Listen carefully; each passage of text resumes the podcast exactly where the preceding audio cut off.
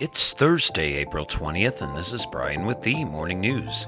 Give us five minutes and we'll give you the headlines you need to know to be in the know. President Joe Biden lambasted Republicans' emerging trade off plans to raise the nation's debt limit only in exchange for spending cuts and other policy concessions on Wednesday, declaring that GOP lawmakers are threatening a historic default on the U.S. obligations, quote, unless I agree to all these wacko notions they have, end quote. Mr. Biden's remarks in a Union Hall speech came as House Speaker Kevin McCarthy, who had for months struggled to unite Republicans around a unified budget proposal, released a sweeping spending restraint plan to offer to the White House along with lifting the debt limit by $1.5 trillion. Mr. Biden emphasized that strictly limiting government spending programs could hurt a middle class that's already struggling to afford basic needs. And demanding concessions in exchange for paying the nation's debt is, quote, worse than totally irresponsible, end quote, Biden said, declaring that America is not a deadbeat nation. Around the world, people stampeded at an event to distribute financial aid in Yemen's capital late Wednesday and at least 78 people were killed and dozens more suffered injuries, according to Houthi officials. The crush took place in the old city in the center of Sana'a when hundreds of poor people gathered at an event organized by merchants, according to the Houthi run Interior Ministry. The ministry spokesman, Brigadier Abdel Khalik al Agri, blamed the crush on the random distribution of funds without coordination with local authorities. The tragedy came ahead of the Muslim holy day of Eid al Fitr, which marks the end of the Islamic holy month Ramadan later this week. Dozens of injured people were taken to nearby hospitals. Houthi rebels quickly sealed off the school where the event was organized and barred people, including journalists, from approaching.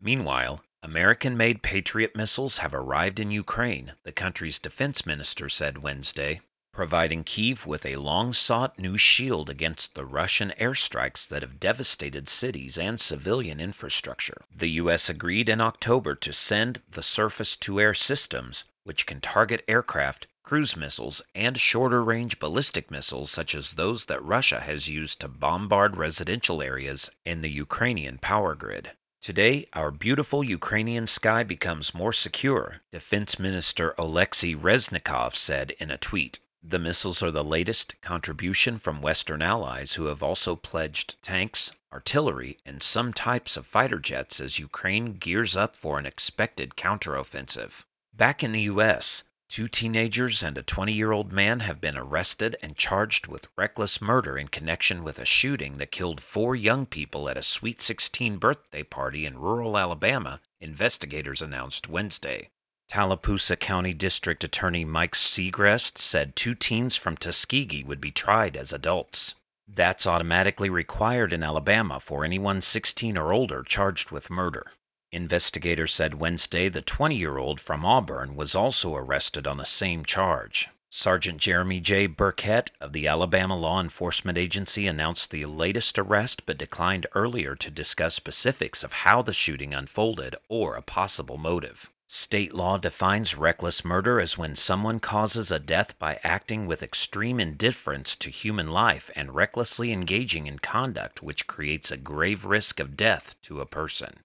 And India is on track to surpass China by mid 2023 as the world's most populous nation, United Nations data said Wednesday, raising questions about whether a booming young Indian population will fuel economic growth for years to come or become a liability. While India's 254 million people between ages 15 and 24 is the largest number in the world, China is struggling with an aging population and stagnant population growth. That has sparked expectations that the demographic changes could pave the way for India to become an economic and global heavyweight. Tech giant Apple, among other companies, hopes to turn India into a potential manufacturing hub as it moves some production out of China, where wages are rising as the working age population shrinks. Now you know, and you're ready to go with the morning news. Share this with a friend and subscribe to us wherever you listen to your favorite podcast. You can also sign up for our newsletter at themorningnews.com. Thank you for listening.